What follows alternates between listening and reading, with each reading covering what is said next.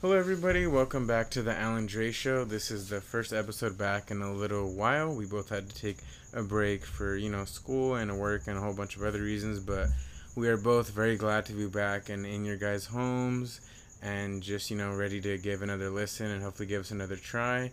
Um, just to introduce yourselves again, my name is Andre. I am one half of the Al and Dre Show, the podcast. I am Alexandra, Alex, or the other half of the Al and Dre Show, the Al part of it. And yeah, you know, just uh, gonna give you guys hopefully some good insights, some new opinions that you know we haven't maybe had before or thought about. But uh, yeah, we're here to just talk about some sports, some Los Angeles uh, sports as a whole, and hopefully let's get into that pretty soon. Yeah. So first up, first and and but definitely not least, obviously, would be the Los Angeles Lakers, baby. So, for those of you who may not know, but I'm sure most of you, if you're listeners, or just in general uh, know, the Lakers are making it to the NBA Finals. They will go up against the Miami Heat in the NBA Finals, and it was quite a journey for them. And the, you know, they had a very successful uh, playoff run. They have had a very uh, terrific season, and right now, what we're gonna do is go ahead and go into the the regular season. They had a terrific regular season and we're going to go into all the details of that and just what a terrific season they had. So, uh, do you want to go ahead and start it? Uh, yeah, definitely just uh, look at maybe some of the team leaders and like you know statistical categories such as points, blocks, rebounds, things of that nature. But uh, the leader in points per game actually was Anthony Davis at a twenty six point one. And then at rebounds per game, we see Anthony Davis up there again, 9.3, which again, he's totally snubbed uh, for the Defensive Player of the Year. That's just, again, my opinion out there. And then assists, you know, who else besides um, LeBron James at 10.2. And then we have blocks per game, Anthony Davis again, steals again, Anthony Davis, about two for the blocks and about, you know, maybe two for the steals there, and then minutes leading uh, LeBron James with 34. So these are just some of the numbers and statistical categories that uh, you know uh, the team leaders really showed, as we see, as we, as we have seen from the playoffs. You know, Anthony Davis and LeBron James leading the Lakers with their sixth and seventh men off the bench. You know, games here and there. It'll be Kuzma, it'll be AC, Dion Waiters, uh, people like that. It'll just have really um, good games for them. But consistently, it's been Anthony Davis and LeBron James. So yeah, as Alex said, it's definitely a two-man show, and I think a lot of the um, for the uh, for the Western Conference, anyways, throughout the playoffs, a lot of it was uh, the um, you know the duos against duos. In the first round, we had you know LeBron James and Anthony Davis, the LA duo against the Portland duo and C.J. McCollum and uh, Dame Dame Dolla or Damian Lillard, as some of you may know. You know, and a lot of the playoffs are really just kind of seeing what duo would do better and ultimately, you know, Anthony Davis and LeBron James prevailed. It, whether it was the LeBron James triple double or Anthony Davis going for over 30 points and shooting, you know, over 50% or uh, close to 50% from the field. So he was just really out there and he really put the team on his back. And that was the first official, we'll call it light out? Sure. Yeah, light out for the light out being. for, for the video, especially being. because yeah. Uh, yeah, we're gonna just be having like on, um, on and off, just flickering just a bit, bit as you are recording outside. It is a bit dark out here, but we do have a light sensor, so that'll be what that is. Yeah, but no worries. We're gonna get that fixed soon, and hopefully you guys will see more of us and less of the light outs. That being said, so you know it wasn't just you know LeBron James and Anthony Davis aren't the only ones on the team. Um, you know we have some we have some good scores. Um, so we're gonna go ahead and give you guys the uh, top scoring and shooting percentages for the team.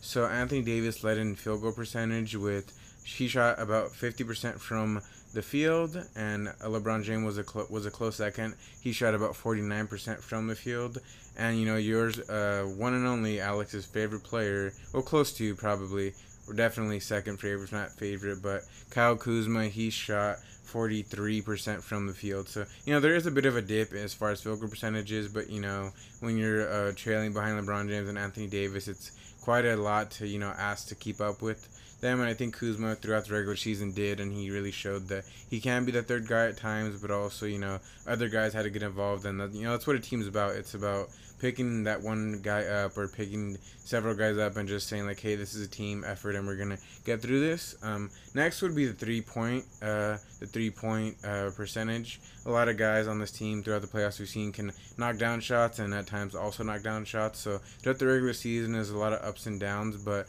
there were we have some pretty good three point shooters. First off, who led the team in three point uh, percentage would be KCP, Kentavious Caldwell Pope. He's been here since last year. He's always been that 3 and D guy.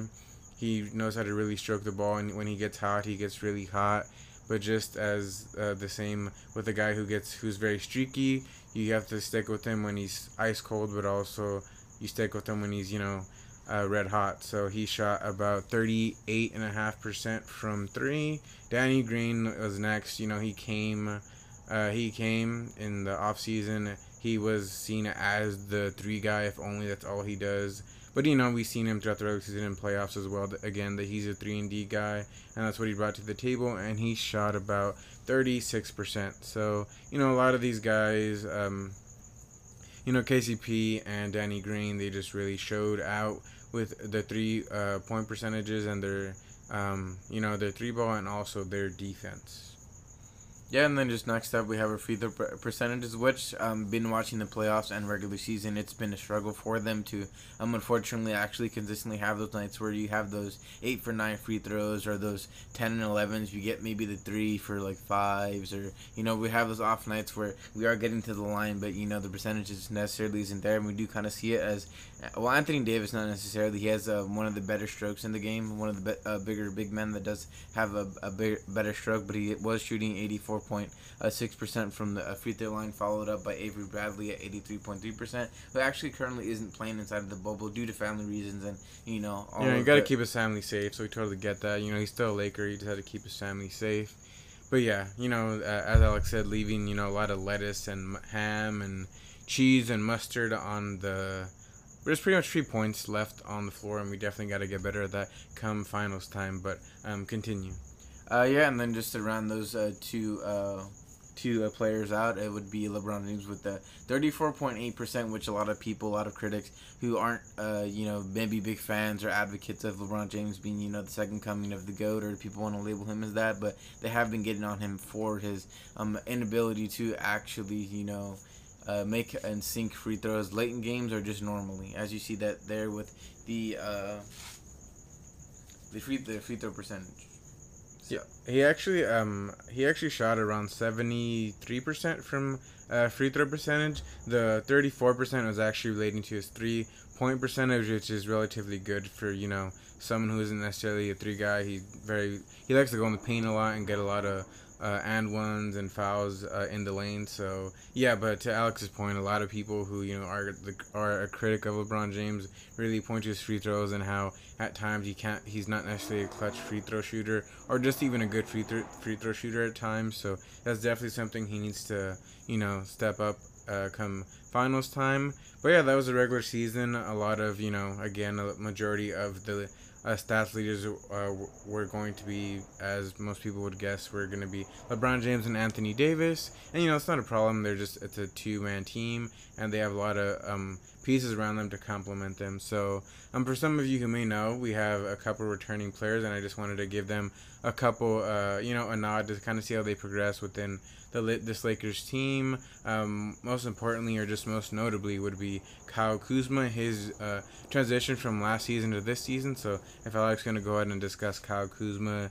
Uh, jump from this season to last season. Yeah, as you mentioned, um, since drafting him, he's kind of been a guy that's been under the radar, and he definitely hadn't uh, gotten uh, too many looks other than uh, you know maybe the All Star, um, the All Rookie nod he got uh, last year with Lonzo Ball. Um, actually not last year, the year before that. Um, but yeah, just um, his big jump. Uh, yeah, so uh, just a big jump from initially going under the radar and not really you know setting out to be much other than you know oh a chance pick.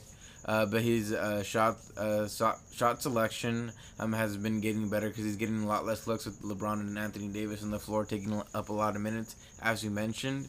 Um, but even with uh, uh, less shots and um, even uh, maybe a little less minutes, he's still been able to have an impact uh, effect- effectively with his plus minus. Um, always been on the positive end. His defense has been pretty impeccable when they do want to rest LeBron and AD and those guys. Um, he's supposedly um, undersized at the power forward position, which I just think that maybe it's more of a facade or he just looks a bit smaller, but he plays big. He can defend just about anybody, um, other than you know the seven footers and those really really big guys. But um, I think where I see his biggest progression is on the defensive end with his quick feet, um, being able to rotate, being able to take those chargers, being able to have his defensive um, IQ up. Because yeah, he might not have the offensive of skill set of you know, which I don't get me wrong. I do think his threes incredible, and when you have the open look, he's gonna take it, and he has handles. Um, but I uh, just to the biggest leap from last year is defensively, and um, you know just seeing him uh, you know getting off those loose balls or just get in front of anybody um, who necessarily wants to take it to the rim. So. So yeah, I think yeah, Kyle's improved in a lot of ways. You know, a lot of people would say that oh, he needs to be that he needs to step up and be that third guy. And I yeah, I am in agreement with the idea that hey, you know, he's been here. You know, we traded Brandon and Lonzo away to keep him here, and you know, obviously, I'm sure he doesn't think about that because you know it's a it's a league, it's a make or miss league, as a lot of people say on ESPN. If you've seen that, they make they say a lot, and you know, it just it means a lot to him. I think to still be with this franchise, still be a Lakers. So for him, his next step, I think, in the right direction is really being that you know that number three guy. When he's in, you know, he's gonna knock down that shot, or he is gonna play that great defense. And at times we've seen it from you know in the bubble. I think it was one of the last games of the regular season where he, you know, he made that um he made a game winner, a buzzer beater, and that was like, hey we saw for the first time in a very long time like he has that in him to kind of be that clutch guy and i think moving into the finals whereas he struggled at times in the denver series whether it was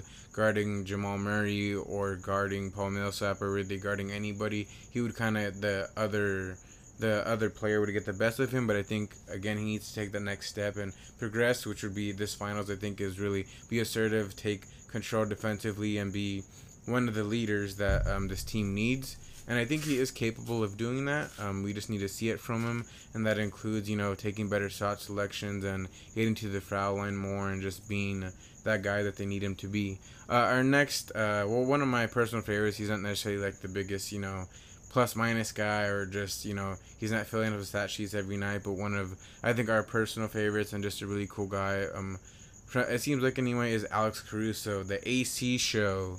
Um, you know, he's also taken leaps and bounds. I think he, you know, he's uh, statistically he's been about the same guy. He's getting uh, a little bit more minutes. He's scoring a little bit more, but ultimately, I think his biggest jump is just defensively and definitely being the energy uh, that uh, you know that uh, Energizer Bunny, as some people would say, or just that that much needed kick and boost off the bench. And oftentimes, I think because of that boost and because of that mentality of like um, he's gonna die for the ball. He's really in it every minute, and even at times in a couple, in a couple, even in several interviews, he said that um, you know he likes the memes and he likes being called the goat, but also at the end of the day, he's a, he is a professional basketball player, and I think that professionalism and that mentality he takes with him just really elevates him and allows him to be an essential piece to this team for uh, many reasons, especially off the bench.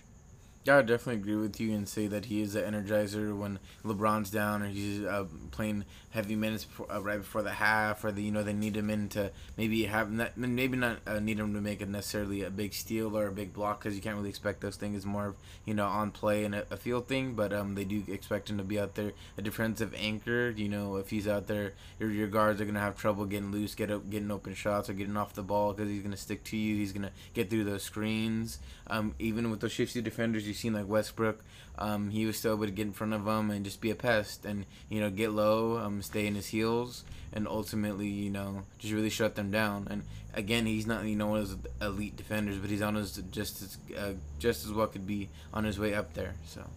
So and just as we close out the review of the 2019 to 2020 season for the Los Angeles Lakers. They wound up in first in the Pacific Division, and they were the overall number one seed in the Western Conference, and they finished with a record of 52 and 19. So less than 20 losses, I think, pretty impressive. A very successful regular season. So now we will be moving on to the first round of the playoffs, and that was against the one and only Portland Trailblazers. Um, so overall, before we get into the, each game, how do you uh, feel the series uh, went ultimately for the Lakers, and you know obviously for Portland as well, ultimately losing. But how do you feel the Lakers uh, looked, and how do you think they did uh, for the series? Um, well, I think just the Lakers going in, I wouldn't necessarily say it was like a warm up because you know competition is you know a very heavy and you know you can't take anybody lightly. But uh, just you know having the have that playing game against Memphis and that going really down to the wire, really close. Um, I do think that LeBron James going in had his mind ready, had his body rested, um, knew that uh, he had to take care of business. Um, and obviously they had that one game slip up. You know, Dame had his three, his logo shots, and you know they had their bigs working. And um, there was also a point I think when the, we were still hampered with a lot of injuries. We didn't really know where our guards were going to come from, and there again LeBron and AD were playing the heavy minutes. AD wasn't being nearly as aggressive, so that was where we seen maybe you know AD kind of backing off from LeBron getting out. I'm like, hey, this is what you need to do. You need to you get your shots up. You need to be the defensive anchor. You need to you know shoot um, eight times or nine times, you know, in, in a quarter, like, you know, whenever you're on the floor. Um, but um, I do think that it was just a kind of warm up series for them, and that uh, yeah, would be a genuine sweep or a sweep ultimately. Yeah, so they did ultimately end up winning this series against Portland in the first round by a um, series of four to one. They took the gentleman sweeps uh, the gentleman sweep in five games. In the first game, we had Portland winning by a score of 100 to 93, so only a seven point win for Portland. In that game, we saw uh, CJ McCollum and Damian Lillard dro- drop for a combined 51 points while they shot 40, 17 of um, of 42 and they were went 9 for of 21 from the 3 so in that game they were really going off and they just had and Alec, as Alex said, they had um, all cylinders on fire. They had their bigs playing up. They had Carmelo Anthony going off for a lot. He was very clutch for them in the third quarter and in the fourth quarter. And yeah, that was game one. But then after game one, like Alex said, LeBron kind of locked in. He talked to Anthony Davis. He kind of let put Anthony Davis on notice, like, hey, this is your team. This we're gonna follow you. We're gonna follow your lead. So from from that point moving forward, we just kind of seen that aggressive side to the Lakers, and then they would ultimately uh, win four straight games after that. In Game Two, they won by a score of 111 to 88, so a 20 plus point win for the Lakers. And in that game, Anthony Davis put up 31 points and he got 11 rebounds, so he was able to achieve a double double. He shot 17. Uh, no, he didn't. I'm sorry. He shot 13 of 22 from the floor, and uh, four Lakers were in double digits. So, you know, everyone was contributing, and that's where we see those big blowouts when you have your main guy like Anthony or LeBron scoring 30 plus and getting everybody involved, which and then turns uh, multiple players having uh, terrific games with at least 10 points. Next, we have our game three. If you want to go ahead and uh, discuss game three. Yeah, game three is actually um, a final score of 116 to 108 with the Los Angeles Lakers taking that W. Um, and actually, um, it was led by LBJ and Anthony Davis combining for 67 points, with um, LBJ having the more points with 38 um, 12 rebounds and 8 assists. So just two assists shy of actually achieving a, a triple double, which um you know it's a very hard feat to come by. But with LeBron James, you know on the ball, um you don't really know what you're gonna get night in night out. Um, that's always a possibility with him, just with his ability to um, read the basketball with his assist numbers. Um, you know, have um, a, a smell for the ball, I would say, with his rebounding and obviously his ability to get to the lane and just shoot the basketball is incredible. So again, um, every um, opportunity, every night they play, go out there, he can have a triple double, and that was just one of those nights where um, he just really went out there and got it. You you seen his three ball working. He was getting uh, shifty and swifty with his um, handles, and you know ultimately it just couldn't stop him. You know LBJ his 17th year. Everybody wants to say it's Giannis with the MVP. Well, uh, he didn't, didn't look like MVP of the Western Conference in, the, in that series, and um, yeah, he just t- took it to them, and they just never recovered fully. Yeah, so for those of you who don't know, as Alex mentioned very briefly, um, a couple weeks ago, Giannis Antetokounmpo, who plays for the Milwaukee Bucks, and a lot of people see as the next face of the NBA. You know, it's up for agreement, uh, for disagreement, but we'll say he is. He ultimately won uh, another MVP. Um, last year he also won one, so this is his back-to-back regular season MVP, and a lot of people felt that, including LeBron James. He um, publicly addressed this, and he was frustrated with the fact that you know mm, he didn't. He felt he deserved it, and I think a lot of Laker fans and even non-Laker fans believe that he did deserve it coming into his 17th year and just really putting in that work during the regular season. Obviously, you could see um, through the team record and just his individual accolades that he was deserving of it, but ultimately he didn't get that uh, he didn't get that um, recognition or MVP a, a, trophy. But hey, you know it's onto the playoffs, and ultimately championships are are worth more than MVPs for some people. So, um, the next two uh, the next two games, uh, the Lakers close out the series very briefly. Uh, in game four, they won by a score of 20, uh, 135 to 115. In that game, LeBron scored 30 points, 10 assists, and 6 rebounds. And both uh, Anthony Davis and Kyle Kuzma scored 18. So it was just a team effort. And again, we saw LeBron just doing what he needs to do, putting the team on his back, and just kind of, you know, uh, put uh, getting on the Laker train and just, you know, going on to the next series. And in game five, the Lakers wound up finishing the series off uh, by a score of 131 to 122. And in that game, Anthony Davis was able to get 43 points, so he was on fire.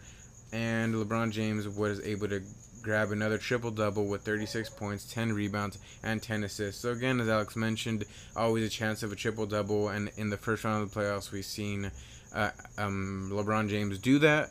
And again, it's always a possibility. You just gotta be aware of where LeBron is at all times, and he's gonna facilitate the best way he can, and he's gonna help his team win the best ways way he can, way he can by shooting, scoring, and passing, and that's what he's able to do very frequently, very confidently. So again, he's always a triple double threat. So next would be the second round against the Houston Rockets.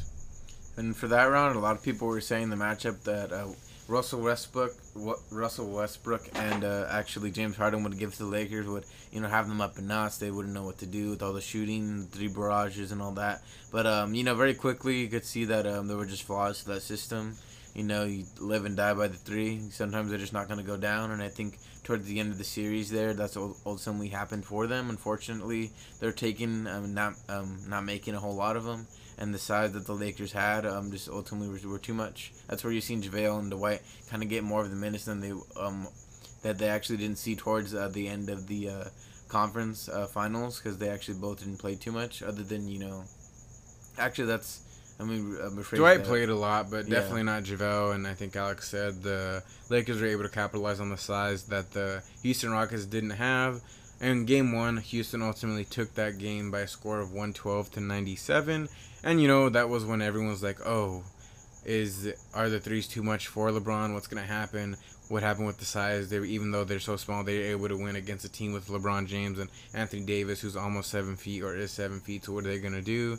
Very quickly, I think everyone, including the especially the Lakers, realized that hey, we have the size. We need to attack the basket. We need to attack the rim. We need to rebound more. We need to be more aggressive, and ultimately we will win. And then again, much like the first round matchup against Portland, the Lakers uh, took the gentleman sweep again by winning the series uh, four games to one.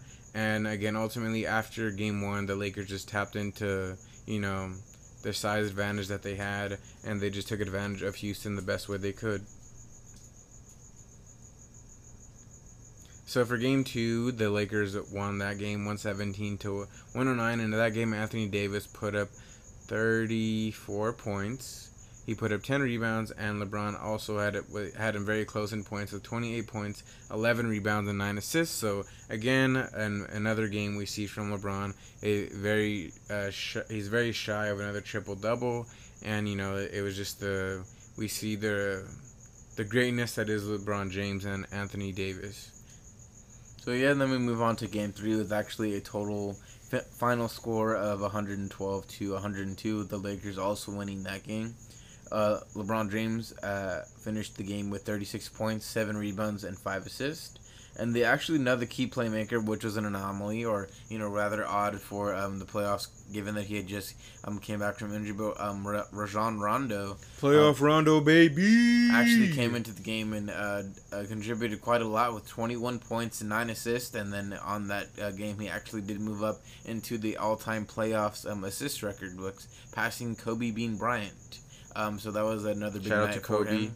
And then um, the last and third final piece for that night for the W um, was Anthony Davis with his 26 points, 15 rebounds, and six assists. So overall, you kind of just see um, the, um, the Lakers will have their nights where you have a Rondo, you have a Markieff Morris, or you have a Dion Waiters or Kyle Kuzma give you the 12, the 15s, the 16s with you know assists or blocks or good defense or just the uh, intangible things that you can't really teach, but rather you know it's repetition and you know getting that game experience.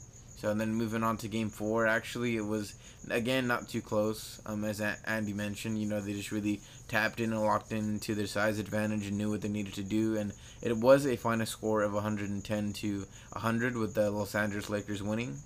And Anthony Davis finished with 29 points, 12 rebounds, and 5 assists. Um, and actually, five players finished um, in double digits for um, the Lakers, including LeBron James with 16 points and 15 rebounds. Alex Caruso, the AC show. Caruso, Maybe that's his first. He tapped in with 16 points. He had 16. And then Rajon Rondo with 11 points, 8 assists, 10 rebounds.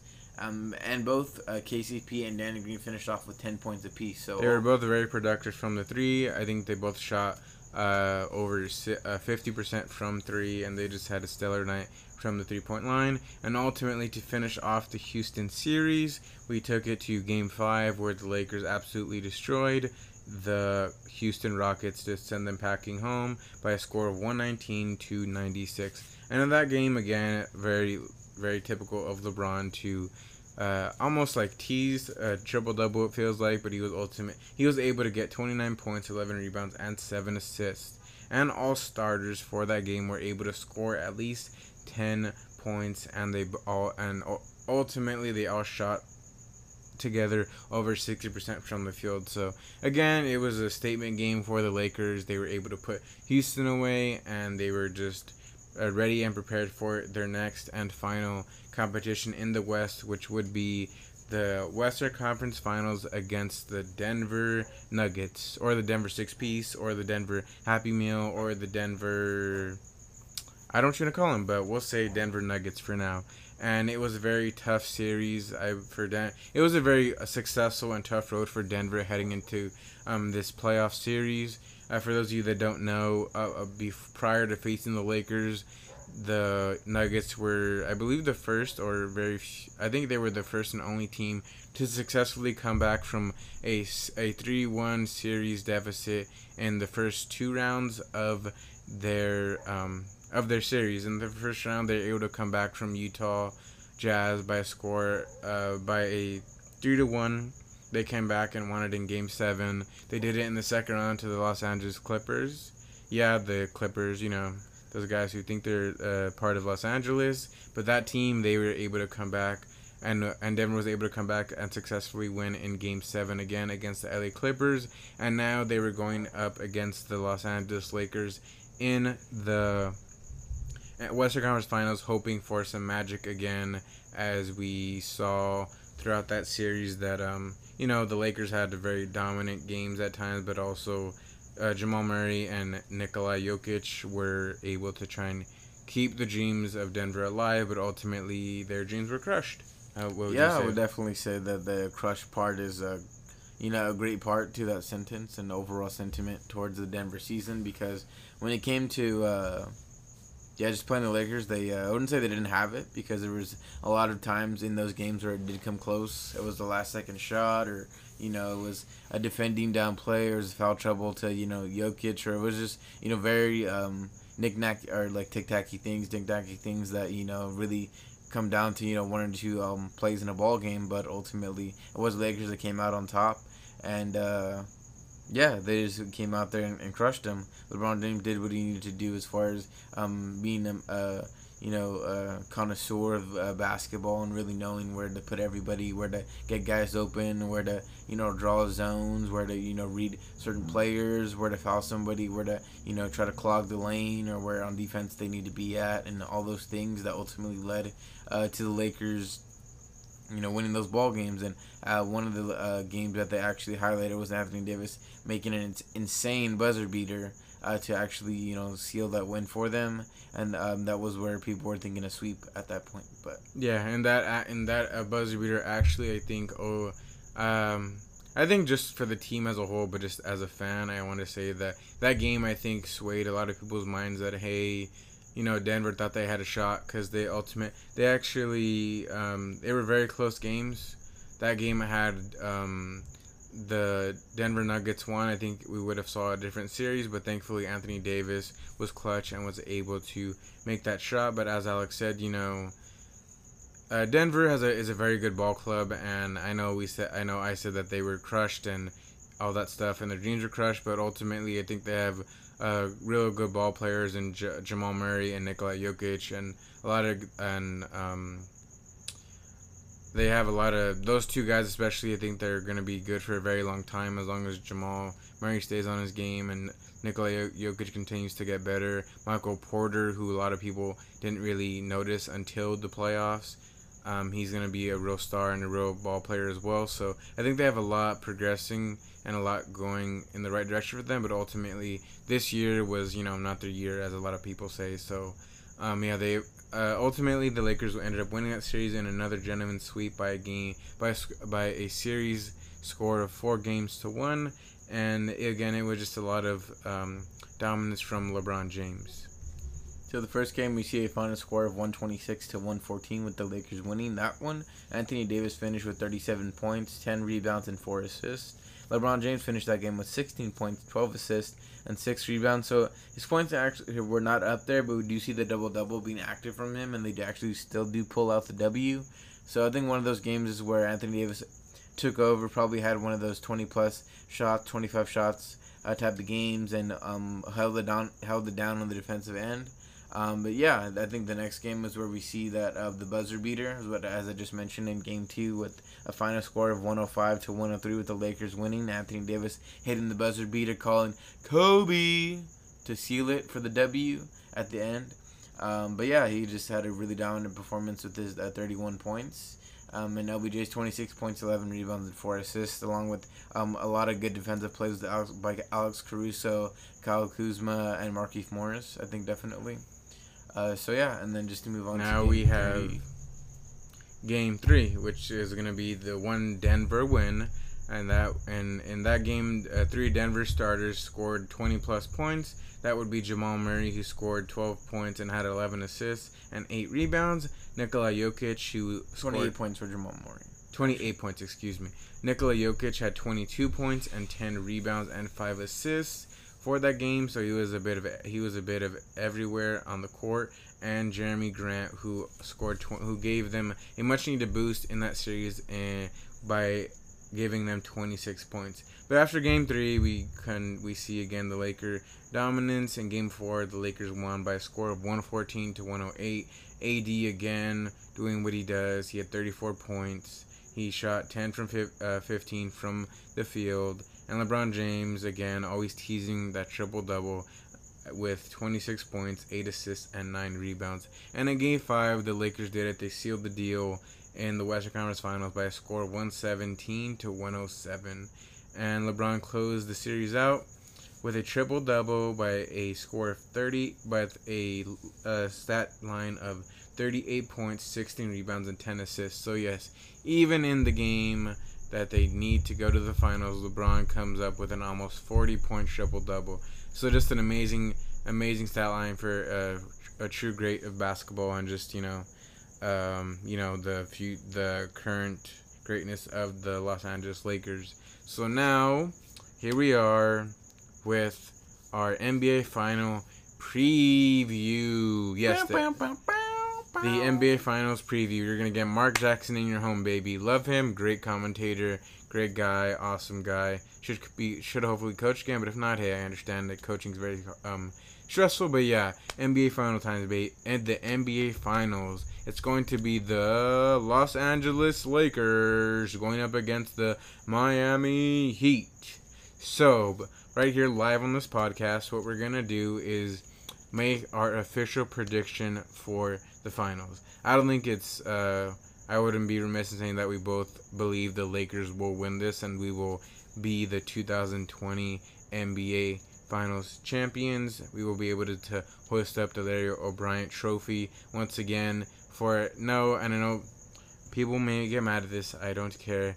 The greatest basketball franchise to ever exist, and that includes the Boston Celtics. Okay. I said it. It's it's the truth. That's fine. We're gonna move on. That being said, Alex, how do you think this fi- the finals will go for the Los Angeles Lakers? Um, I think it's gonna go to probably about a, a game six with the Lakers coming out on top.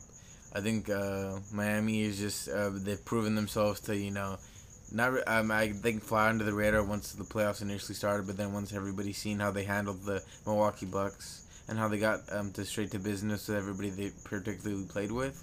Um, so they're no no one to joke about. They have shooters. They got all the right talent around them. Everyone was saying no in a couple years, but no, I think that you can do it right now. You got Tyler Herro, you know, making history as uh, one of the youngest players to score over 20 points in a playoff game or in an Eastern Conference Final Series. He averaged about 20 points. Um, and then again, they have Jimmy Butler, who's been a dog, who's been a leader for them um, on and off the court, and they kind of just rally around him. He might not um, need to get you the 25 or the 20s, but you know, he's going to get his rebounds. He's going to secure the ball on defense and you know um, lock guys down. Uh, but yeah, I think it's going to be a, a, a really um, gritty battle. Uh, but yeah, the Lakers are going to come out on top with the, the experience that they have and Anthony Davis's hunger to you know chase that ring that he's been coveting for so long.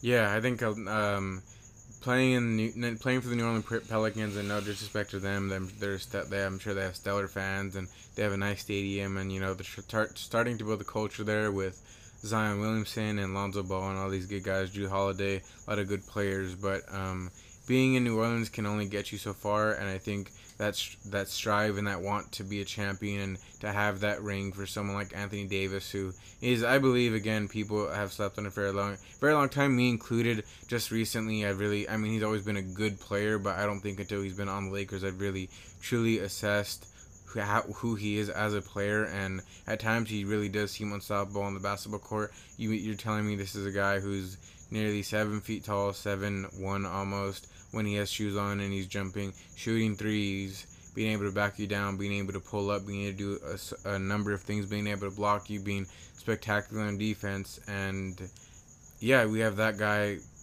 uh, being paired up with one of the greatest of all time, period, in LeBron James. So again, in my prediction, I think this will go six games, similar to Alex, but I think we will have a very much more dominant. Um, we will see a much more dominant uh, player in LeBron James and also in Anthony Davis. And in several interviews or just several, you know, when LeBron or Anthony Davis talk about this team, uh, from the very start, I feel like it was known that this is Anthony Davis's team and it's his uh, journey and his opportunity to really push the Lakers to be champions. And I think he will ultimately do that.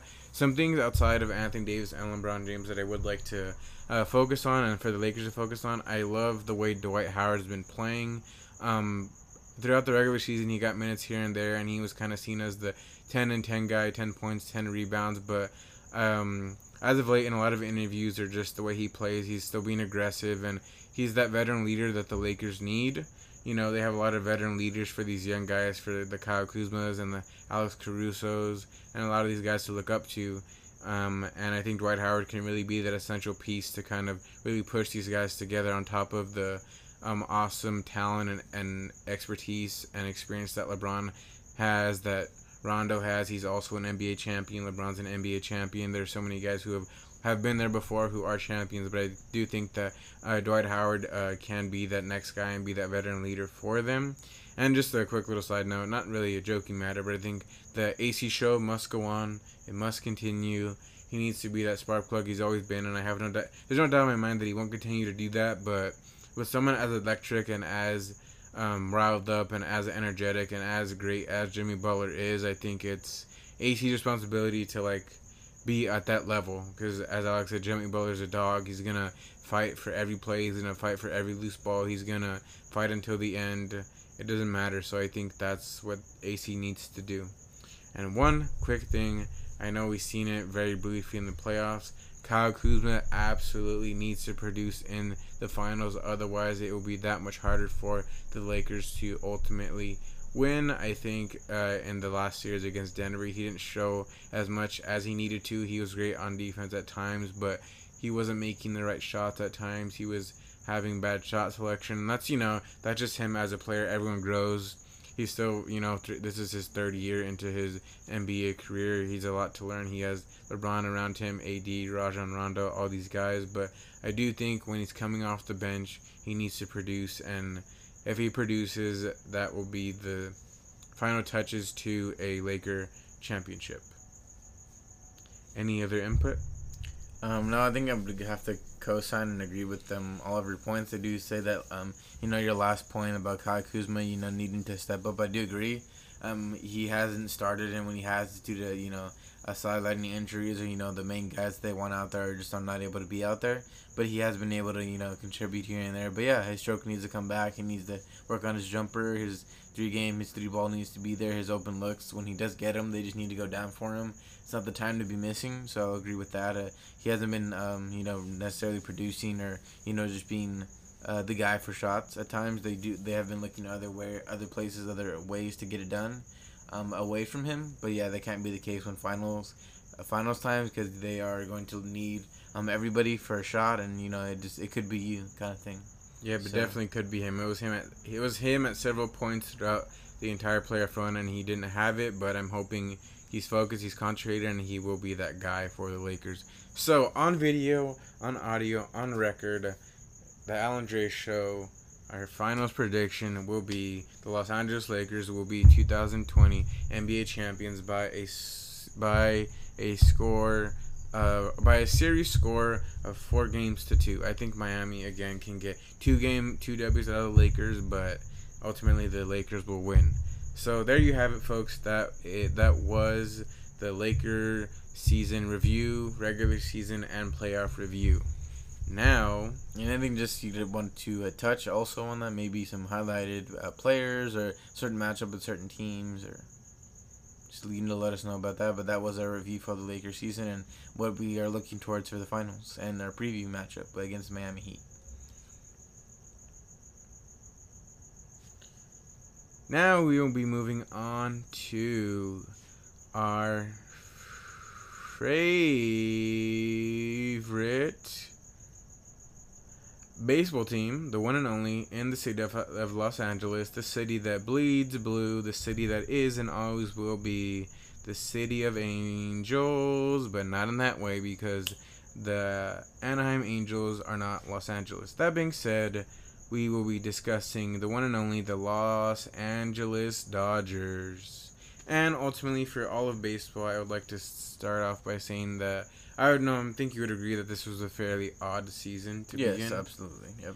Um, so ultimately, we're used to having 162 games, 162 spectacular baseball games for all of baseball fans to enjoy from early May to late September to early October if your team's there. But unfortunately, because of uh, the pandemic and people wanting to be safe, we were only able to get a 60 game season, which is you know, it's it was I, I enjoyed the season. How do you feel about it? Yeah, no, I think the games were condensed and you know they mattered that much more. But I think towards the end there, especially with the races heating up and you know um the postseason teams that were getting ready, they you know they knew it meant time you know to start prepping and getting their guys ready and you know just that much more important to strategizing. You know, get ready early and you know be ready to you know face the I guess throw your best pitch out there. You know, get your game plan ready and go out there for you know another another day at bat. But uh, yeah, I do think that with less games to play, that it doesn't get it gives way less time to you know maybe slack off or you know be ill prepared because there's no time for that. Because once playoffs start, all the good teams are there. Everybody that um, is there that work to be there, they want to be there. They've earned every right of it, and you know I think just in this kind of season, you know I think it's even more of a reason to you know get after it and you know want to be the champion. So. Yeah. So for those of you who don't know, it was a shortened season due to the pandemic, and on top of that, um I guess to I guess just help teams out or just to get maybe more fans in attendance or more eyes on the MLB. What the MLB decided as a league is they expanded the playoffs. What that means is they were um, they initially I believe it's 12 teams I believe right 12 teams that make the postseason from uh, throughout the um, MLB in its entirety and they expanded I believe to 18 teams. So that's uh, a little over half the league was able to make playoffs, and in my humble opinion, very quickly. I don't know if that was necessarily good, but hey, more playoff baseball means more fans and attend, uh, more fans watching, and uh, that much more postseason magic and postseason, um, you know, a lot more, a lot more postseason fun. That being said, um, the postseason, uh, what's what the Dodgers have been, you know, at this point they're regulars since for the past four years they've been easily dominant within the NL West in their division. Uh, they just, um, as of yesterday, clinched their eighth straight NL West title. They're the first. Uh, they had the best overall record in the entire MLB. They were able to secure the number one seed in the playoffs, and ultimately they were just very dominant. It was almost as if they had 162 games to prepare, but they had 60 games to prepare, and ultimately it was just you know a lot of dominance from the Dodgers.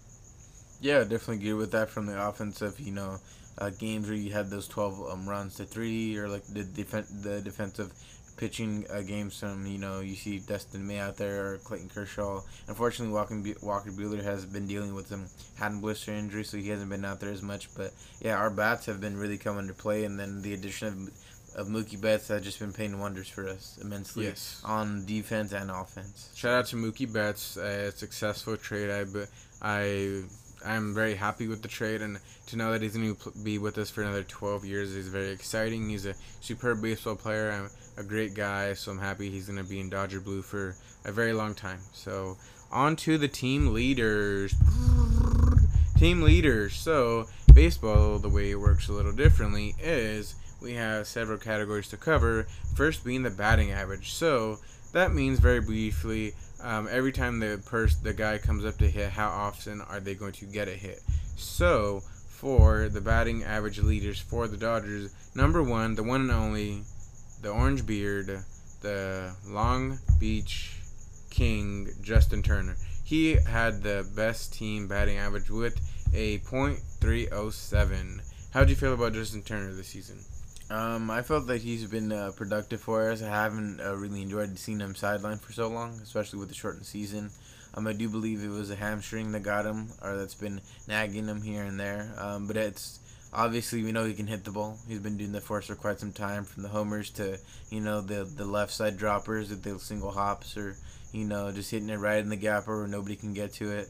Uh, but yeah, his bat's been there. But um, yeah, I'm just a little reluctant to see him getting injured on and off, especially getting up there in age, and the Dodgers Dodgers' reluctance to actually pay him, unfortunately. So it just uh, sucks to see that. Yeah, unfortunately, that's the bad side of the front office at times. The Dodgers are so good for so long, but they're also very quick to.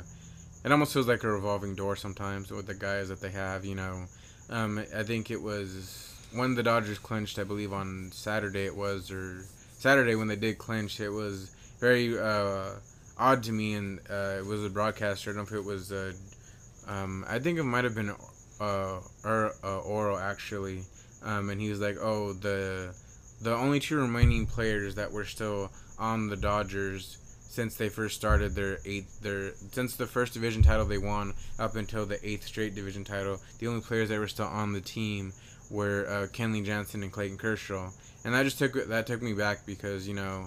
I I love the Dodgers that they have a lot of stellar players and yeah it sucks to see any of them go but again that's just the side of baseball that not a lot of people like but you know it's still good to see, and hopefully JT can stay with us for the rest of his career. You know, he deserves that at least. He's been with us for so long. He's been a very productive guy. He's also helped the uh, Los Angeles community in a lot of ways. So he's just a very superb guy. But yeah, we hope he stays healthy. We hope he, um, you know, pinches in the playoffs and just does a lot for us moving forward in the playoffs. Next would be the lover boy of a lot for a lot of people. And no, I'm not talking about Cody Bellinger, but I'm talking about uh, Corey Seager. He uh, tied for first in batting average, by with a 307 batting average. Corey's your boy. You got Corey Seager socks. How'd you definitely do. How do you feel? How'd your boy do this season? Um, he's just been on fire, man. I mean, I'm, I'm really glad. Um, it's been sucks to see him go down, like I said previously, for all of last season with his uh, terrible, terrible knee injury. Unfortunately for that, um, but just seeing him come back uh, has just been stellar. Like I said, hitting the freaking uh, seams off the baseball bat, um, making plays defensively. But yeah, I've just been really impressed with his batting average. As you see, 307. Um, his ribbies have been getting up there. He's just making all the right plays. Really been clutch hitting for us. Um, and yeah, I just really glad to see him getting hit, hitting the ball because he's been on the defensive bit um, tip for um, a bit now because part of his rehab. But they want to get you out there on the field, moving your body, working, especially where his injury was at. But um, um, unfortunately, a lot of, as a lot of guys know that you don't really get that feeling of hitting until you're in a game because even live BP is something different. But for him to have all that time off to not really see those live pitches, but to still get get after it. And um, once when Mookie wasn't having his days, or you know Cody's been unfortunately slumping this season, he's been the guy for us. So yeah, definitely that guy. And I think even before, I mean, I would, I would think a lot of people, and uh, I think a lot of people prior to Cody really flourishing and being the you know amazing beast that he is on the baseball field. I think a lot of people saw uh, Corey as that number one guy alongside JT at times, and for him to really flourish like this, I think is great for him and great for the team. Uh, next would be your boy, the newest addition for the Dodgers, Mookie Betts. He came in uh, second in, or third in batting average with a batting average of 292. So that's a little uh, under the 300 mark. So he's hitting pretty well. Um, Mookie also uh, le- close to leading the Dodgers in home runs very briefly, or just however long you're going to take, how did Mookie do in your eyes? Um, I thought he made a very big impact, a very huge impact his first year here. Um, you know, off of the trade. I think I think he knew in the back of his mind that uh, you know they paid a lot of big bucks for him, so that um, he needed to come to bring his A game, his play, because um, obviously you know they had their you know intents to keep him here for long term. Just what he has been doing, he is you know a World Series champion, so he has it under his belt. Um, but yeah, it's just been great to see. A lot of signs uh, pointing positively toward you know him continually do this. He's very young, especially you know in the uh, profession of baseball where they you know prioritize you know uh, getting up there in age and you know lasting a long time. Play, you could be 50 and play. I'm just kidding. I mean, at the MLB, no, but you can probably play in your 50s if you wanted to. But yes, baseball, you can be older and play for a very long time. You can easily play into your 30s, late 40s kind of thing. Not late 40s, excuse me. Uh, early 30s, late 30s kind of thing. Maybe even in your 40s you know, and uh, it's stellar. So I'm agree. I'm in agreement with Alex that it'll be a pleasure to again continue to see Mookie Betts shine, and hopefully this pushes through the playoffs for a lot of Dodger fans, playoffs are almost uh, the boogeyman at times with um, how the lack of success we've been having. But we won't get into the Houston. Um, I just have to briefly mention them because they are basura. But we won't. Uh, that's the last of that. And last but not least, to round out the batting average leaders for the team is going to be the catcher Will Smith, batting a 289. How do you feel Will Smith did this season? Um, honestly, I felt that uh, he was kind of one of the guys that just blended in, just a tad bit. Um, he was, you know, I think trying to get his groove back because we, he's had that, you know. Yeah, he just been like really in the middle of the pack there, but he's been solid for us. I think you know catching for a lot of people, um, and just defensively, just being the guy. So. Yeah, Will Smith, a rookie last year, uh, played a lot last year. He's now starter this year. Ta- uh, switches with Austin Barnes. I think he's really I think he's to be our set catcher for a, for a good while. Uh, hopefully he stays with us if they don't trade him or anything like that. But he's a very good uh, hitter. He knows how to be productive. He's a good catcher. He catches for Clayton. I even think he catches for Walker. So you know he's that guy, and I'm glad to see him kind of really elevate um, his elevate his uh, batting average and just continue to become a better hitter. So now hits, you know those uh, swing of the bat and uh, getting a base hit, doubles, triples, hits. The leader for uh, no no surprise for hits. The leader in hits for this year would be Corey Seager with 65 hits, very similar to batting average. Then we have Mookie Betts 64 hits, and then we have AJ Pollock, who we have not mentioned yet, with 54 hits. So in the hits category, um, how, what's your takeaway as far as hits go, and where did you uh, was there something you weren't expecting, something you weren't expecting as far as the uh, hits the hits leaders for this team? Uh, no, it, uh, I am kind of you know surprised that it is such a close tie between the two. I thought Mookie was kind of taking it out of the water compared to you know how he usually hits, and also you know just Corey having a stellar year and really a breakout or you know come back from the injury and everything.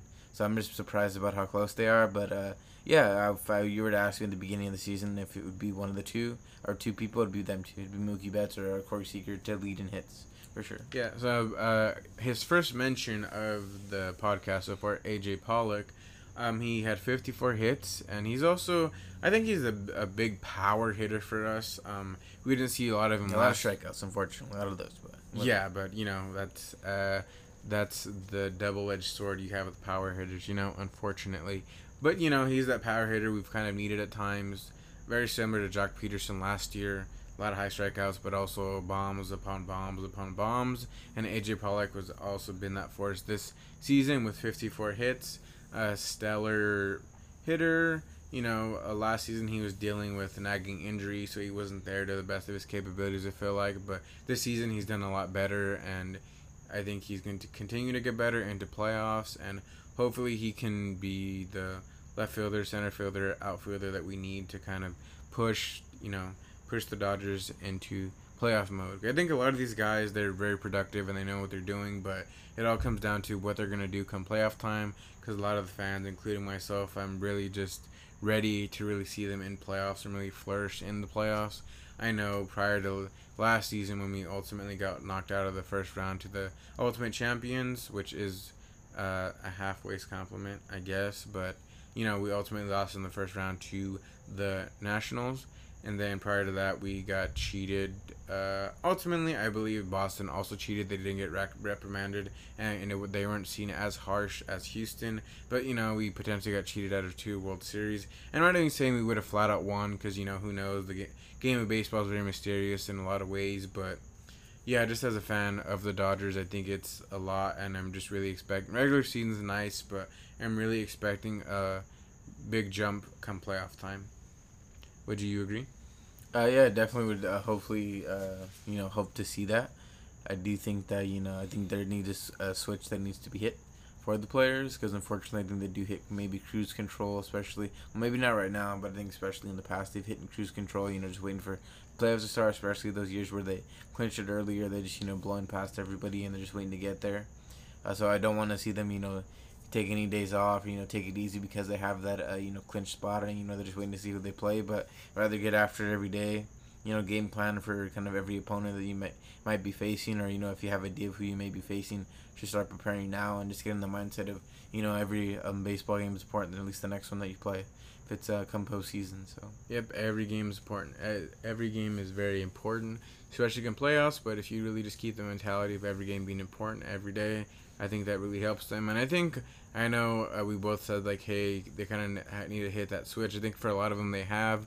That's where you're seeing this continued success from a lot of these guys. But you know, I think they need to really, if the switch isn't already on, turn it on, and if it is on, then go into hyper mode, overdrive kind of thing, because it it wouldn't it'd be nice to see, you know. And I think they're gonna really push. And 60 games isn't a lot, so you know that's also something to consider when they're used to having over 100 games to play. But you know, that's neither here nor there. I'm just glad that they're, you know, they're starting to fire on all cylinders and they're just, as a team, doing very well. Next are the home runs. Everybody loves them. That's when the ball goes out of here. So for the home run leaders, uh, we got three main guys. That's going to be Mookie Betts, who leads it off with 16 home runs a team high. Next gonna is uh, next and tied for first place is AJ Pollock with 16 home runs. Then in third, you're gonna have Corey Seager with 15 home runs, and the number four spot. A lot of, he has yet to be mentioned. Uh, unfortunately, he's actually struggling quite a bit this season, but he was able to elevate the ball and bust some bombs out of his at bats, and that's going to be Max Muncy, who hit 12 home runs. So, from these four guys, um, is there anything surprising or anything you would like to mention? Uh, no, but don't say anything that is surprising to me. Yeah, um, expected that. Yeah, definitely Ma- Max Muncy hitting I, close to 40 home runs last season. I uh, 12 home runs isn't really a surprise for me. Uh, again, I briefly mentioned his slump is actually what surprised me more. He's currently still slumping, but again, I'm glad he was able to elevate the ball and get it out of the ballpark.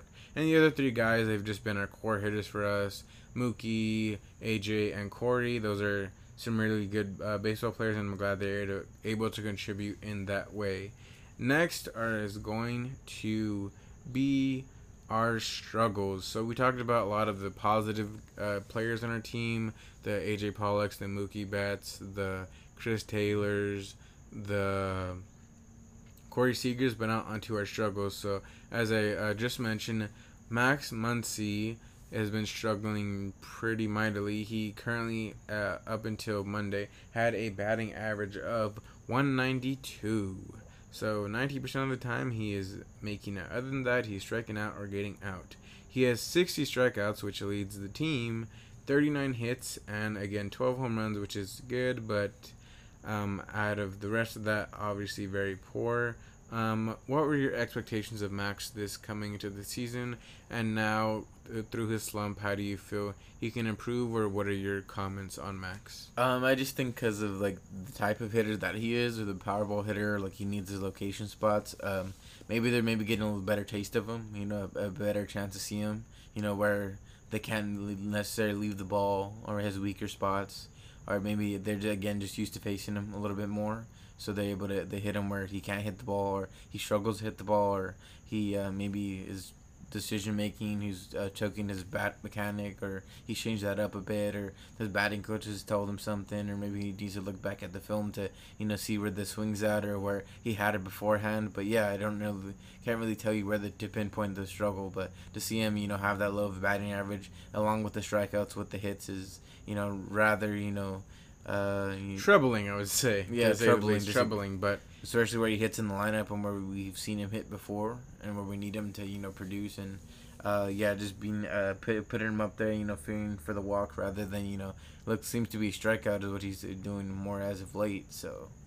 Yeah, and uh, and I only say it's a struggle for Max because you know if he wasn't this guy who was able to almost hit 40 home runs in a season and you know be a, a cleanup or even a five hitter to now like maybe a eight seven six hitter who is struggling to put the ball in play and stri- striking out a lot. Um, it just so far removed from what he was last season. So that's again the biggest fear for me is that you know he's slumping, but I think he can go back into last year. Last year's Max Muncy just going to take him a little time, and hopefully sooner rather than later, because playoffs start this weekend. So next would be Kike Hernandez. He's a fan favorite, very funny guy, very nice guy, very mustachio mustache guy. I would say a lot of he knows how to definitely he knows how to uh, style a mustache many ways. Very cool guy, but he had a batting average uh, better than Max Muncy's, but um only a little. He was had a batting average of 220, and he had an on base percentage of 270 he only had 32 hits and five home runs. So um, for me, the struggle more so is the, I think the lack of ball in play. A lot of the games I've seen him in, it's a lot of hit or miss.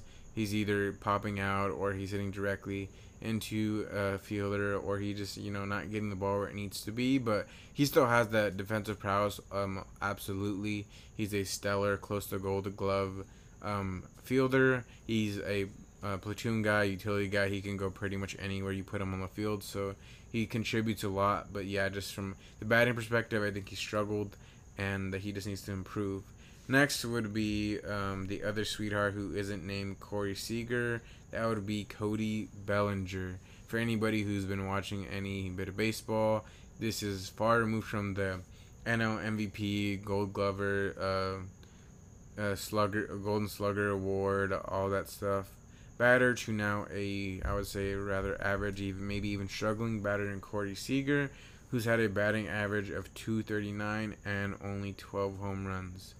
That being said, how do you feel about Corey, uh, Cody Bellinger, and do you think he can turn it around? I would hope so. you say yes, but if not, why don't you think it's too? Why do you, do you think it's too much for him, or what's going on? He was awarded the Silver Slugger, so I'm just you know. Silver Slugger. Excuse me. Yeah, so he was awarded the Silver Slugger as well as the Rookie of the uh, NL Rookie of the Year um a couple seasons ago. But um yeah, I was just definitely disappointed, and just to see that you know 239 is the average, that's is supremely low to where we're used to seeing them up in the three ranges, even close to fours.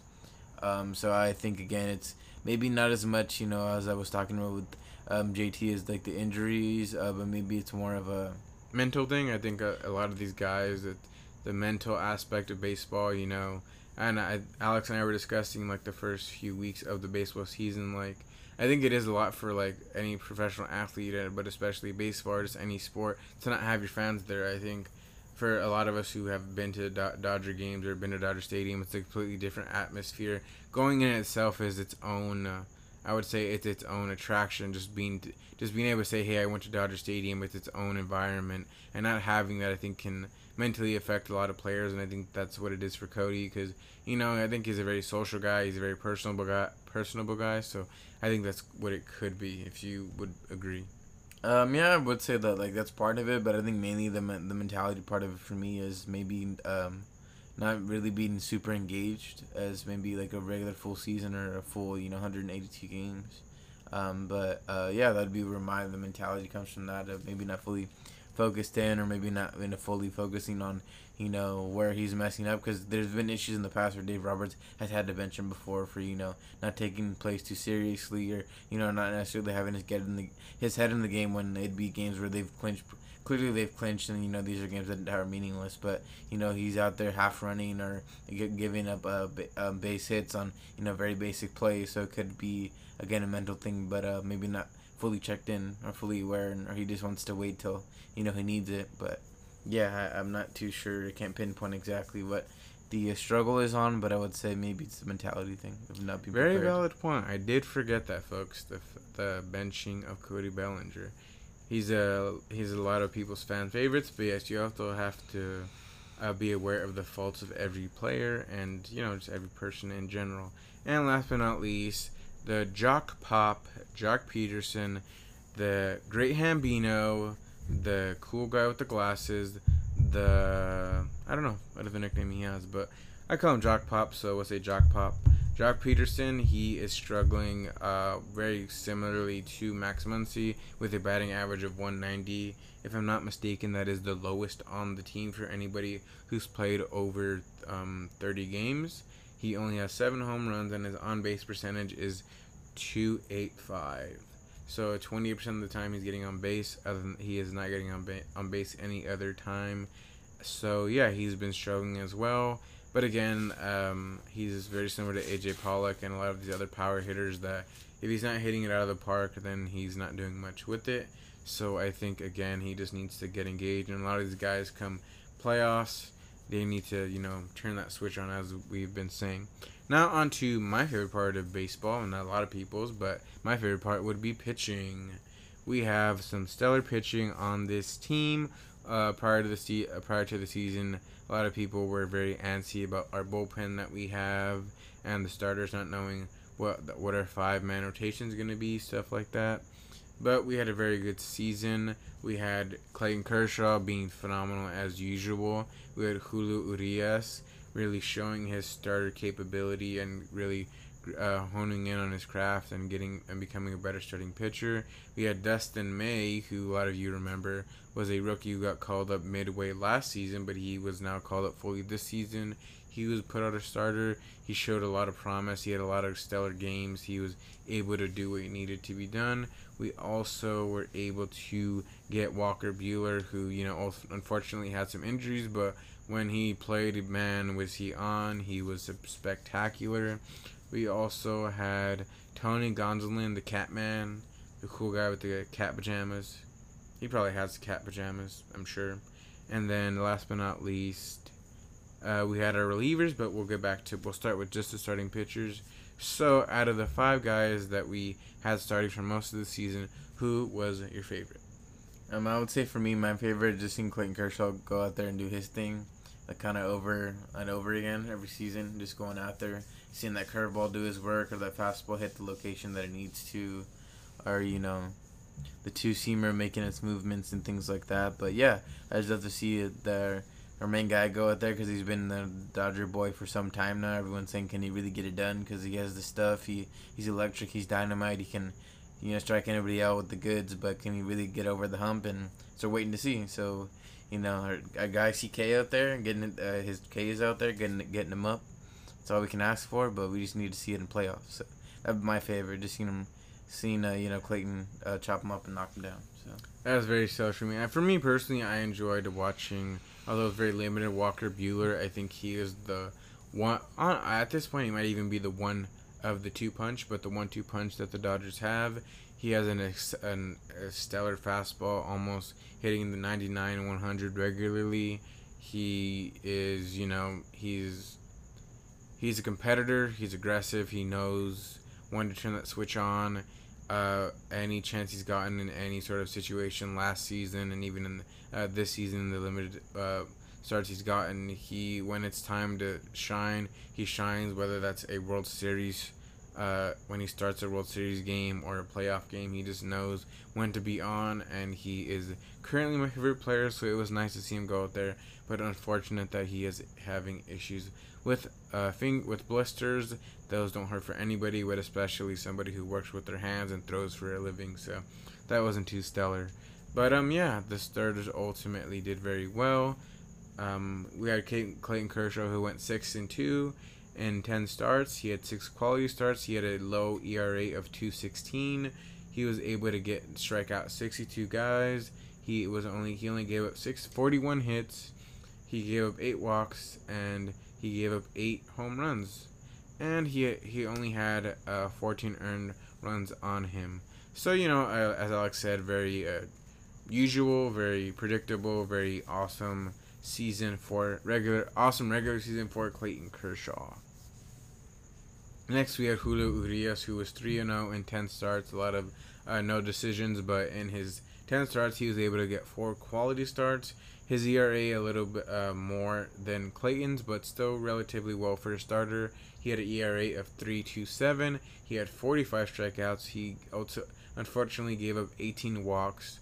He gave up five home runs and 20 earned runs. So you know there is room for improvement there as far as giving up runs, but you know it's it was nice to see him do his thing as a starter for being uh, from someone who was being who was in the bullpen for so long. It's nice to see him start. And then next we have Dustin May. How um how was Dustin looking this season? Oh, Dustin actually had uh, a official record of three wins and one loss. In ten uh, actual starts, they only jotted down that he had three quality starts. He uh, finished with an earned run average or ERA of two point five seven he accumulated or totaled a total of 44 strikeouts. Um, he finished up with 16 walks, gave up 9 home runs, and finished uh, his season with 16 earned runs. So just by uh, those numbers in particular, um, it's kind of, hard to gauge, especially with um, a rookie pitcher coming in. You don't really know where they're necessarily going to land at um, on the st- statistical categories, but uh, you know you see that his uh, uh, runs are actually a bit further down than Julio, um, Julio and a couple of other starters. Um, and his ERA is right where you love to see it, along the two five range. Um, yeah, not too many quality starts as they stay there, but uh, you know him going out there and just being present and you know giving a good innings is what we need him for. So. And next we had Walker Buehler, who unfortunately didn't play as uh, didn't start as many games as we would have liked him to due to injury, but he tallied a one and zero oh uh, he tallied a record of 1 and 0 in eight starts, and he was able to uh, pick up a quality start. Uh, he had an ERA of 3.44. He definitely got 40. He definitely got his strikeouts worth with 42. He um, tallied 11 walks, only gave up seven home runs and 14 earned runs. So you know a lot of the same stuff from Walker. Um, a lot of strikeouts, a lot of great fastball movement. It's a lot of strikeouts. Um, not as many like not as many walks as you like to see, but you know still relatively low for the strikeouts he has, and the low number of home runs he gave up is always a good thing. Definitely, definitely. And then last but not least for the starters, we have Tony Gonsolin, the cat guy who actually was even in his win loss record uh, by going two and two. In eight starts, he earned three quality starts. He uh, tallied an ERA of 2.31, so uh, third lowest on second lowest on the team. 46 strikeouts, so you know very close to the lead. Um, but you know, so he had a, a good amount of strikeouts. He walked uh, only seven batters. He only gave up two home runs and was able to keep the earned runs to a low of 12. So now that we have the starters, I think we both uh, are pretty pleased with the starters. They did a lot of good stuff uh, throughout the season, but uh, I think coming into this season, the stars weren't really the issue. It was more so the rotation and how these guys were going to play. But the starters did what they needed to do. That being said, we're now moving over to the bullpen or the relievers, which is where we had some of our issues throughout the season. So before we get in, before we name any names and uh, you know pick on anybody per se, oh, overall, how do you feel the relievers did? Um, I'd say there's like a lot of new names that needed to, uh, you know, go ahead and see and make names for themselves. Very true. After uh, transactions and things of that sort, so I couldn't necessarily say if I had a, you know, outlook or perception or necessarily like a formula that they had to follow. But I just wanted to see them, you know, uh, see what they can do out there. You know, if they're able to, you know, be put it be put into those tough situations where we can't necessarily give up a run or like we, you know, really need these outs or you know to, uh, yeah, you really need to make those plays that relievers need to. So uh, there was really no formula or anyone or anything to judge them by, but yeah, so far. Um, so good. There was a couple instances where I didn't like necessarily some of the management movements of part of the movement of pitchers or who to put out there, but That's you, Jake McGee, baby. Where are you supposed to be, huh? So yeah, I just didn't like some of those instances, but overall, I do I do think the new addition of Treinen is Treinen is also um, a big benefit to us. We gotta hopefully wait and see if it for it to play out.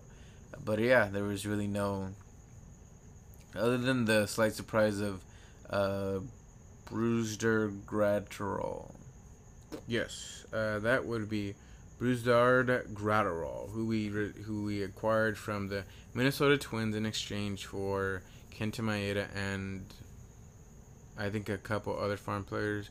I wanted Rich Hill also went to Minnesota, but that was through free trade, uh, through the free agency, um, not through trading him. But yeah, so he was also very stellar. A lot of lot of names, a lot of guys, but um, I think the main two guys for the relievers would be as Alex said, Blake Treinen. He was able to cut even on the wins losses.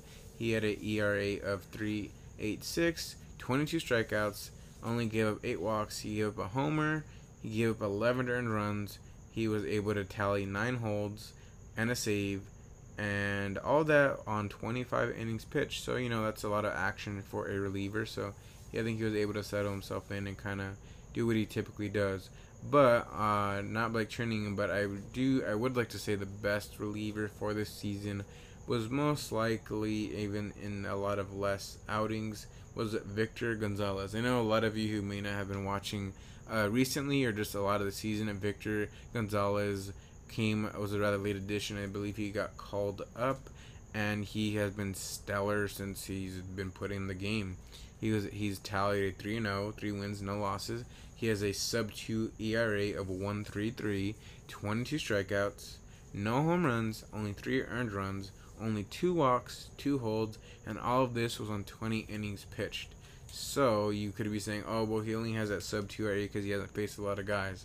Well, this is on 20 innings pitched, and he was like the number 2 3 guy in the rotation, so he definitely proved his worth, and I'm excited to see him in postseason, and I do think he is gonna do very well for the Dodgers coming out of the bullpen. And last but not least, a lot of uh, my personal favorite uh, closer, if I had any other, which would be Kenley Jansen. Uh, Kenley had a, uh, I think, okay season.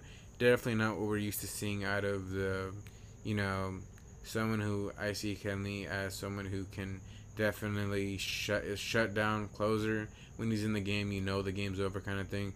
Very similar to Aroldis Chapman. Unfortunately, Aroldis Chapman has championships, but Kenley hopefully will have one pretty soon.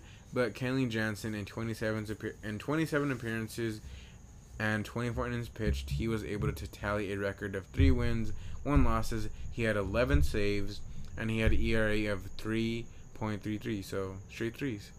33 strikeouts and another set of threes. Nine walks. He only gave up two home runs and only gave up nine earned runs.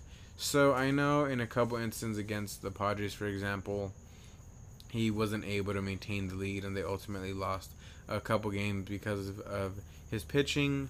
But I do think that he's going to get better and just you know, uh, last season it was a, it was a mechanical uh, issue with his arm and where the ball was placed and uh, you know he's had heart issues in the past which is you know a lot bigger than you know just a baseball. So hopefully he's keeping that under control. But you know i'm excited to see him in the playoffs and really show what he's about um, come playoff time.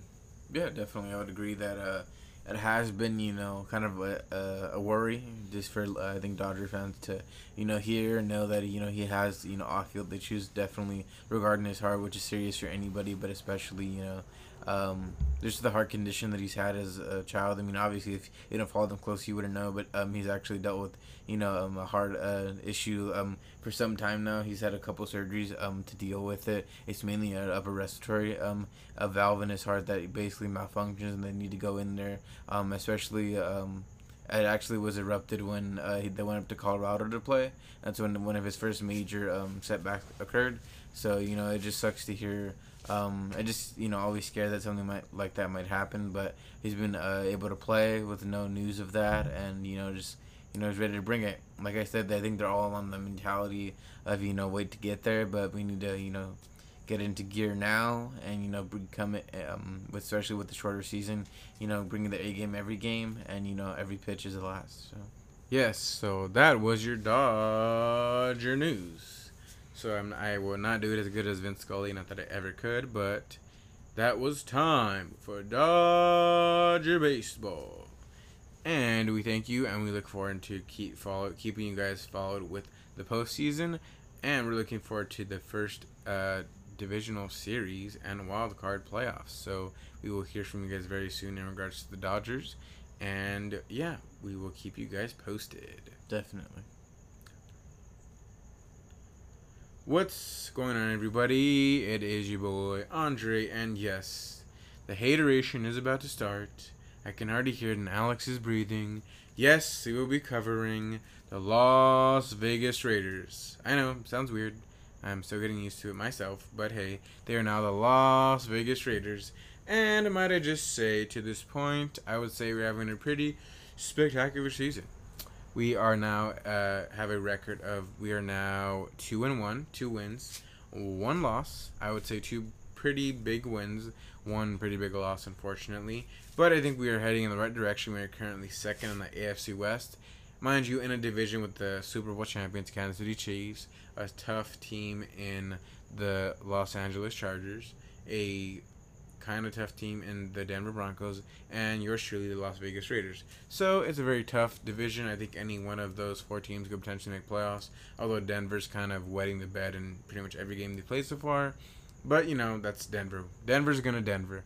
That being said, um, uh, like I said, the Vegas Raiders are two and one, and their first win came against the Carolina Panthers, who was recently under the head of Baylor head coach, who's now the head coach for the Los for the Carolina Panthers.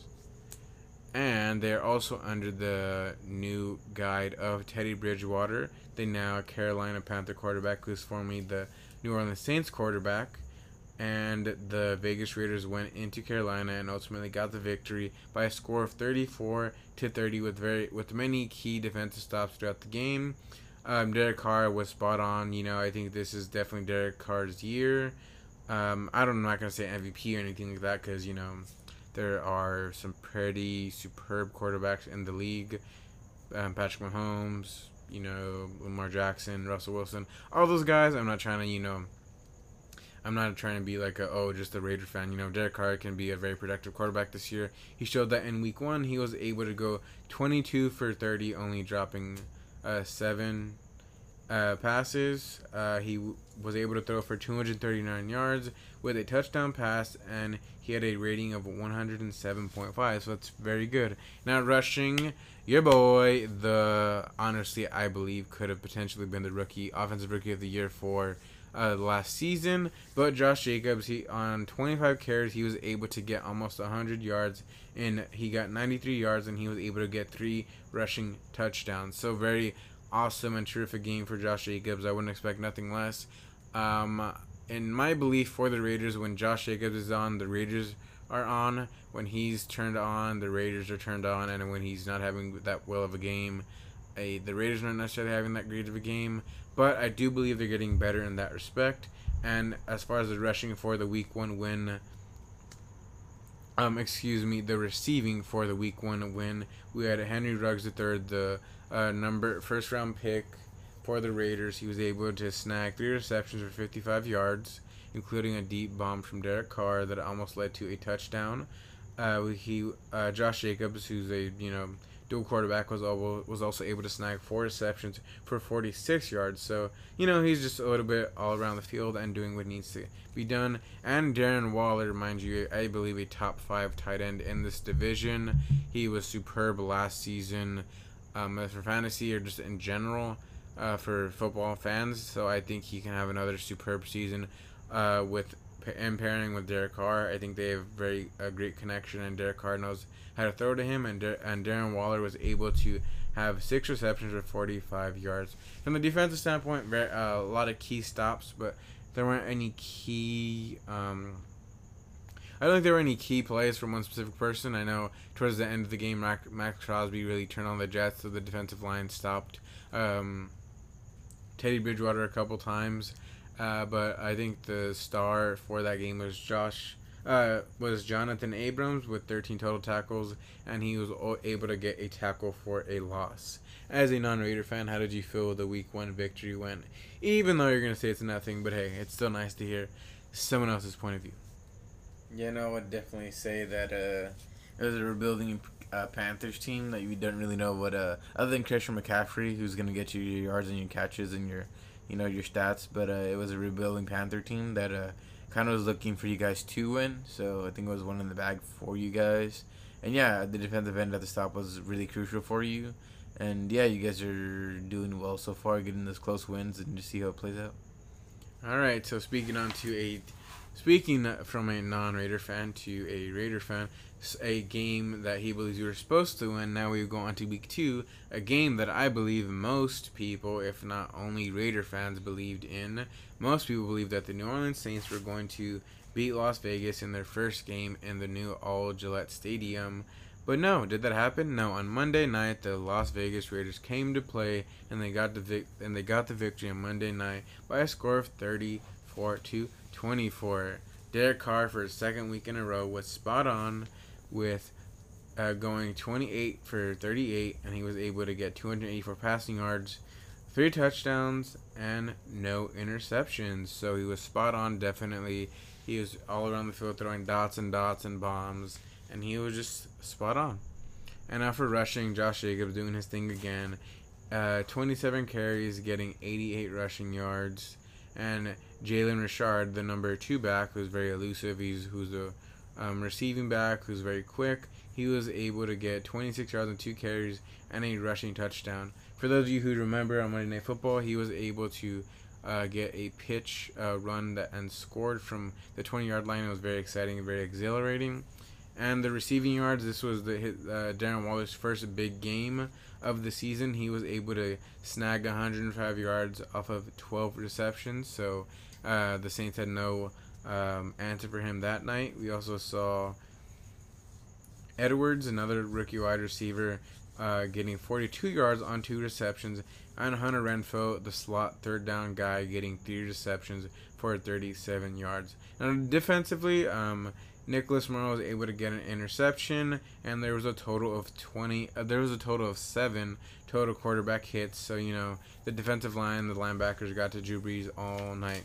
And last but not least, we have uh, this past Sunday's game against the New England Patriots. You know, uh, coming into this game, I thought the Raiders had a lot of hype, a lot of um, positive energy going their way, going to being two and zero, oh, having a win against the Panthers, and then having a win um, against this against the Saints in their own stadium. But then they go to Foxborough and have to play Cam Newton and Bill Belichick. And when you have to do that, there's not a lot you can do, but it was a real reality check, I think, for me personally as a fan, but just also, you know, just as a football a football fan and a Raider fan, it was, I guess, on one hand, it was good to see Cam Newton do what he can still do, but also crushing to kind of see that from the first half to the second half, it was I felt like it was two different teams. In the first half, the Raiders were able to keep up with Bill Belichick, and uh, the defense was on him, and Cam was getting pressure, and he was getting sacked and then in the second half it just kind of went to um, garbage. I think I don't know if it was the coaching scheme or what, but the Raiders just didn't have an answer for it. So the Raiders ultimately wound up losing that one by a score of 36 to 20. And, and on, on more unfortunate news, um, our number, our first round pick in Henry Ruggs III actually left that game with a hamstring injury. Uh, to today, September 28th, he is still out and he may be listed as questionable, but we will see. So that's also not great to see out of our first round draft pick. For passing yards, Derek Carr was able to go 24 of 32. He threw 261 passing yards, two touchdowns, and he was sacked twice. Rushing yards, uh, Josh Jacobs still did. Uh, he was pretty productive, 16 carries for 71 yards, but he ultimately fumbled one time, which is very unfortunate. And then next we had Hunter Renfrow, who on six receptions was able to snag 84 yards, and Bryan Edwards was able to get on two receptions 48 yards. Um, the defense had some, you know, good moments. Maxx Crosby was able to sack Cam Newton twice, and Jonathan Abrams was also able to pick off Cam Newton. All both of those were in the first half. That's when you know the defense was on to Cam Newton, but then, as I said, they kind of fell through. So you know, as a non-Raider fan, how do you feel the game against the Saints went, and how do you feel at the game against New England went? Um, I think that the game against the Saints was, uh, yeah, definitely surprising for most people because they were expecting for the top NFC team to, you know, just kind of go out there do the thing. Alvin Kamara has, you know, you know, hundred plus yards and like you know, nine or ten catches for like sixty to seventy plus or however much he was gonna get. But everyone is anticipating for you guys to get blown out. You know, for everyone to be shocked to find that you know you guys do get the first win in your guys' home stadium you know, it kind of is exhilarating and all that. Um, so I think it was a good win for you guys. But yeah, just going into you know Foxborough and you know playing Bill Belichick inside of his stadium was just really tough for anybody to do, especially you know Raiders with the history of you know kind of losing there and everything. So it just think it wasn't a good. Um, it was a good show, as you know. We're reading Derek Carr's stats. He had no interceptions. He was able to, you know, make plays, but that fumble hurt you guys. And I think the, the defense honestly is wearing out towards the end there, giving up on run plays or, you know, they were just yeah. Rex to, Bur- uh, Burkhead, that uh, bald guy, not a big fan of his. He was able to get a lot of yards for and really almost no. It felt like no pressure at times, but yeah, ultimately, I would agree with you. Unfortunately. And yeah, so just to in the first three games of the season, I want to briefly go over the team leaders. Obviously, Derek Carr leads in passing with 784 passing yards on 74% completions. That's uh, almost a career high for him to this point. He was able, and he's averaging 265 passing yards a game. He has six touchdowns, no interceptions. Awesome. And he was sacked five times. For rushing is obviously going to be Josh Jacobs. He has 252 rushing yards on 68 uh, rushing attempts. He has three rushing touchdowns and a fumble. And last but not least, the receiving. Uh, Darren Waller still leading in uh, receiving yards with 159 receiving yards, 86 of them being yards after catch. So you know he can definitely he can uh, break off a tackle or you know um, just get those extra yards that need to be got. And on 20 receptions, he was able to get 159 yards, and he has a touchdown catch. The next guy would be Hunter Renfrow with 11 receptions, going getting 142 yards, 70 of those yards being yards after catch, and he also has a touchdown catch. And on defense, not um, not too much. Uh, Nicholas Morrow, who's a cornerback, has the most tackles on the team, uh, total tackles with 21. Maxx Crosby has the most sacks with uh, with those two on Cam Newton, and uh, there are two interception leaders, both having one in Jonathan Abrams against Cam Newton, and Nicholas Morrow got one against Drew Brees. Now, that was Raider news. I hope you guys enjoyed. And we will be doing uh, predictions very soon for the upcoming week. But, you know, 2 and 1 is a good spot to be. We're second in the West. We can still put up a good fight against the Bills next week. And I think we're gonna have a successful season. It's just a lot of up and down, but Derek Carr showing he can be that guy who can lead this team. Josh Jacobs doing what he needs to get get done. But you know, it was a it was a tough week in Foxborough, but we're gonna turn around and really improve and get better and take it game by game, practice by practice, day by day, and just elevate and get better. Now, thank you so much. Now we are on to the San Francisco 49er news. I know I don't want to either. No, I'm just kidding. Um, there's a great team. They are coming off of a Super Bowl loss. They still made it to the Super Bowl, which is you know props and shout out to them. But they are starting to the point, starting to this point in the season, they are two and one, uh, same record as the Raiders. So your team unfortunately has has been hit with the injury bug. Would you like to discuss the not tiny? I would say an injury maybe cough or injury sneeze or I don't know, but definitely not an injury bug. But um, would you care to discuss the injuries for the? So yeah, um, un- unfortunately, this season has not been, uh, you know, taken into full strides as far as injury goes. We've been hit with some pretty major ones to start off the season really early, extremely early, unfortunately. Actually, so we just got found out um, in our week two matchup uh, against the, I do believe it was the Jets that our two defensive linemen, both Nick Bosa and Dee Ford, will be gone for some serious time, both tearing their ACLs, one minor, the other major. Um, so these are both gone for the season. Unfortunately, those are two big losses. Um, and then we do have Jimmy Garoppolo, our quarterback, who was not gone for the season, but um, suffered an ankle sprain again, also in that first aggravated it in the Arizona matchup, which was initially a loss, unfortunately, and then again um, just made it worse in that second follow up game. So, um, just you know, he's still um, dealing um, with the ankle, kind of day to day injury, but was unfortunately not able to play this past weekend against the Giants.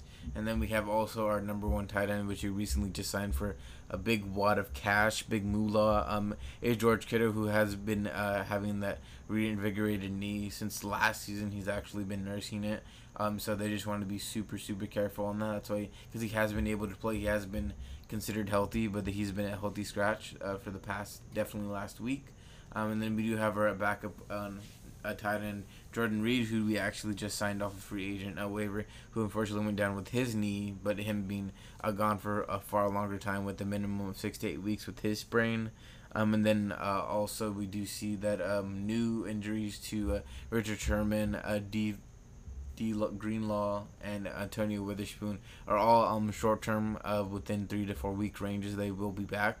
Um, but again, just the injury bug has been hitting us uh, quite um, literally everywhere on defense and offense.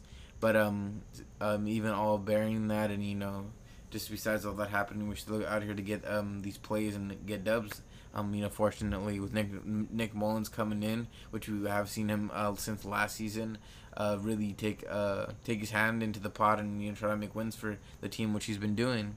And, you know, you can say the competition level isn't up there. You know, playing the Jets and the Giants back to back weeks, and those are gimme games. But uh, we were still able to put up 35 plus points both times, and he's able to you know um, fit in uh, Shanahan's system, Kyle Shanahan's system, and get uh, the ball where it needs to be. And we do have our, rushing attack, which is uh, you know filled with uh, Raheem Mostert um, and you know, mainly he's going to be the guy that's going to take all the handoffs and try to you know keep everything together while all our injuries are you know getting healed up and our guys you know are getting banged up, but you know ultimately uh, back to normal. But um, the first game that uh, we ultimately took a loss in was against our in division rival, the Arizona Cardinals, um, which Kyler Murray had a fantastic game, unfortunately, to say as a 49er fan, but he was, you know, doing really good things out there. Um, but Jimmy Garoppolo went at 19 of 13 of 33 um, went 259 passing yards, uh, two touchdown passes, um, and no interceptions. So that was a good look for him, and you know no ints, but we did end up losing that game.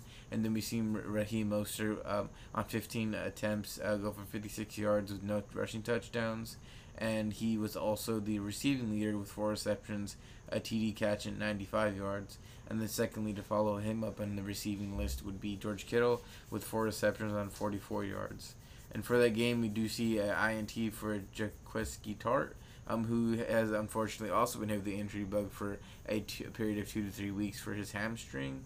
And then the following week, we do see, um, I guess, the no supposed gamey game with how terrible the Jets have been playing uh, since the start of the season, but it was a win of 31 to 13. Jimmy Garoppolo did actually play, but ended up leaving that game I, I do believe um, he was a, a scratch at the end of the half, but uh, but he was able to play was go for 14 attempts. Uh, complete 14 attempts on 16 attempts, 14 passes on 16 attempts. He completed uh, two touchdown passes and went for 131 passing yards. But as I mentioned, was removed uh, from uh, the game at the end of the half. Nick Mullens, who was in put place for him, who has been his quarterback, who has played a couple games uh, with him going down um, two seasons ago, uh, but he went eight for eleven on seventy one yards passing with an INT.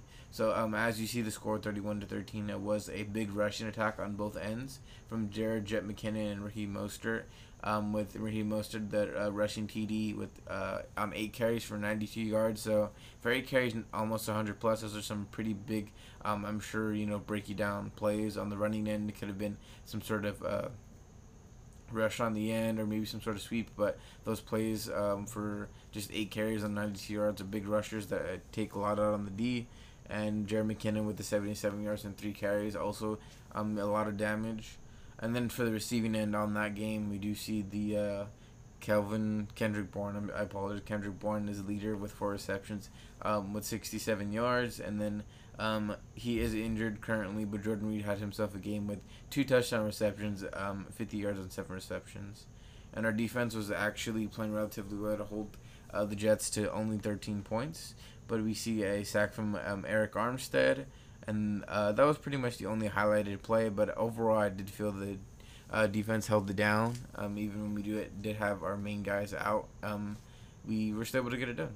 And lastly, uh, last week or this following weekend, we did see the uh, 49ers go uh, to uh, Giant Stadium to play them, and they did take the win, 36 to nine. So we do see the um, offense still putting up the numbers, and defense still shutting them down.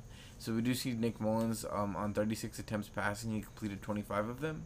He also completed a touchdown pass with no interceptions and completed um the and completed his passes of 343 yards.